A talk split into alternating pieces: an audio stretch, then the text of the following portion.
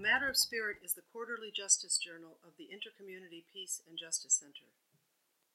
This article appeared in the summer 2020 issue on Elections 2020. God Help Us Take Our Democracy Back by Gretchen Gundrum. Gretchen Gundrum is a psychologist and spiritual director in Seattle. She also serves on the editorial board for A Matter of Spirit. It was the best of times, it was the worst of times. It was the age of wisdom, it was the age of foolishness. It was the epoch of belief, it was the epoch of incredulity. So wrote Charles Dickens in A Tale of Two Cities. The same could be said of our times during the pandemic we're battling now. The uncertainty, the fear, the hypervigilance about enemy germs, giving wide berth to unmasked people on the street, avoiding eye contact. What if they have it? The incredible grief in the anticipation of, or even perhaps the actual loss, of loved ones to COVID 19. All this leaves us in a state of almost constant anxiety. Many distract themselves with Netflix or binge on TV series they missed during the press of work lives and previously normal routine. Some succeed in doing projects long delayed. Others are paralyzed and can't seem to focus on much more than the work that's expected by their employer, if they're lucky enough to still be getting a paycheck. Fear lurks like rain pelting the top of an open umbrella and social distancing leaves us feeling lost and hugless at a time when we could sure use a good hug. Watching the daily news with the latest numbers of deaths and infected, the mismanaged response from the federal government, the confusion among state governments about lockdowns, and seeing coronavirus curves arcing their way across the screen, state by state, country by country, sparks helplessness and despair. A steady diet of reality pushes away hope and humor as the horror of this relentless disease shocks and saddens us. Our first responders are frontline soldiers risking their lives every day, and they lack protective armor. With the U.S. leading the world no longer in prosperity or influence, but in the shame of terrible statistics, isolation, and ineptitude, we are also in deep grief about losing a place of preeminence in the world as a proud democracy. Can anybody even remember we're in an election year? This is probably the most important election any of us will participate in. It will determine our fate in a way that will either push us downward on a path of increasing decline or cause us to rally and take our democracy back.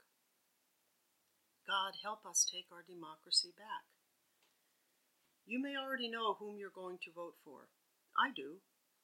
If you're a faithful reader of A Matter of Spirit, you are conscientious about your civic duty and don't need to be reminded to be well informed so you can choose wisely. You know voting is a right, a duty, and a privilege. Some would call it a sacred obligation. Nothing must keep us from exercising that right.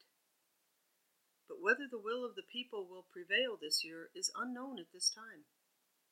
Will social media manipulate our thoughts and obscure the truth? Will candidates lie and cheat to win their seats? There is so much at stake and so much that can be blocked or interfered with. How do we protect the integrity of the system? It seems a total no brainer that voting by mail should be universal practice, especially now. Democratic senators have introduced such legislation, but it has been opposed by the Republican majority.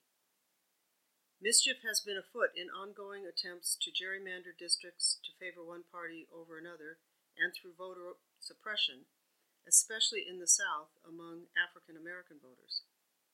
And then there's the Electoral College, that artifact that no longer truly represents the will of the people when a candidate can win the presidency in the Electoral College by losing the popular vote. There are some serious reforms that need to happen for us to take our democracy back.